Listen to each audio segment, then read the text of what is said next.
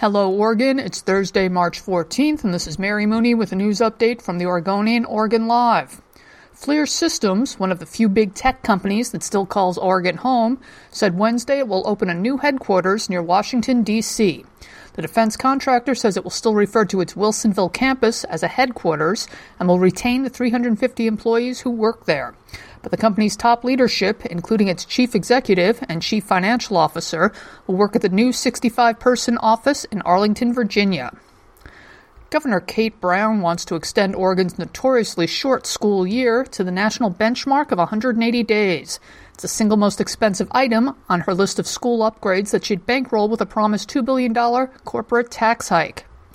But a panel composed largely of school district superintendents says it's a bad idea. Among other things, the panel says making students' school experiences better, not longer, should take priority, and that adding plentiful extra instruction, such as summer school or after school tutoring for students who need it most, would yield a bigger payoff than adding two weeks for everyone. And lastly, some good weather news. Break out your short sleeves and sundresses, Portland. Highs in the 60s are on the way. The National Weather Service expects temperatures to hover in the high 50s from Friday through Sunday before rising into the 60s on Monday. Enjoy it. For these and more news stories, pick up today's copy of The Oregonian or head to OregonLive.com.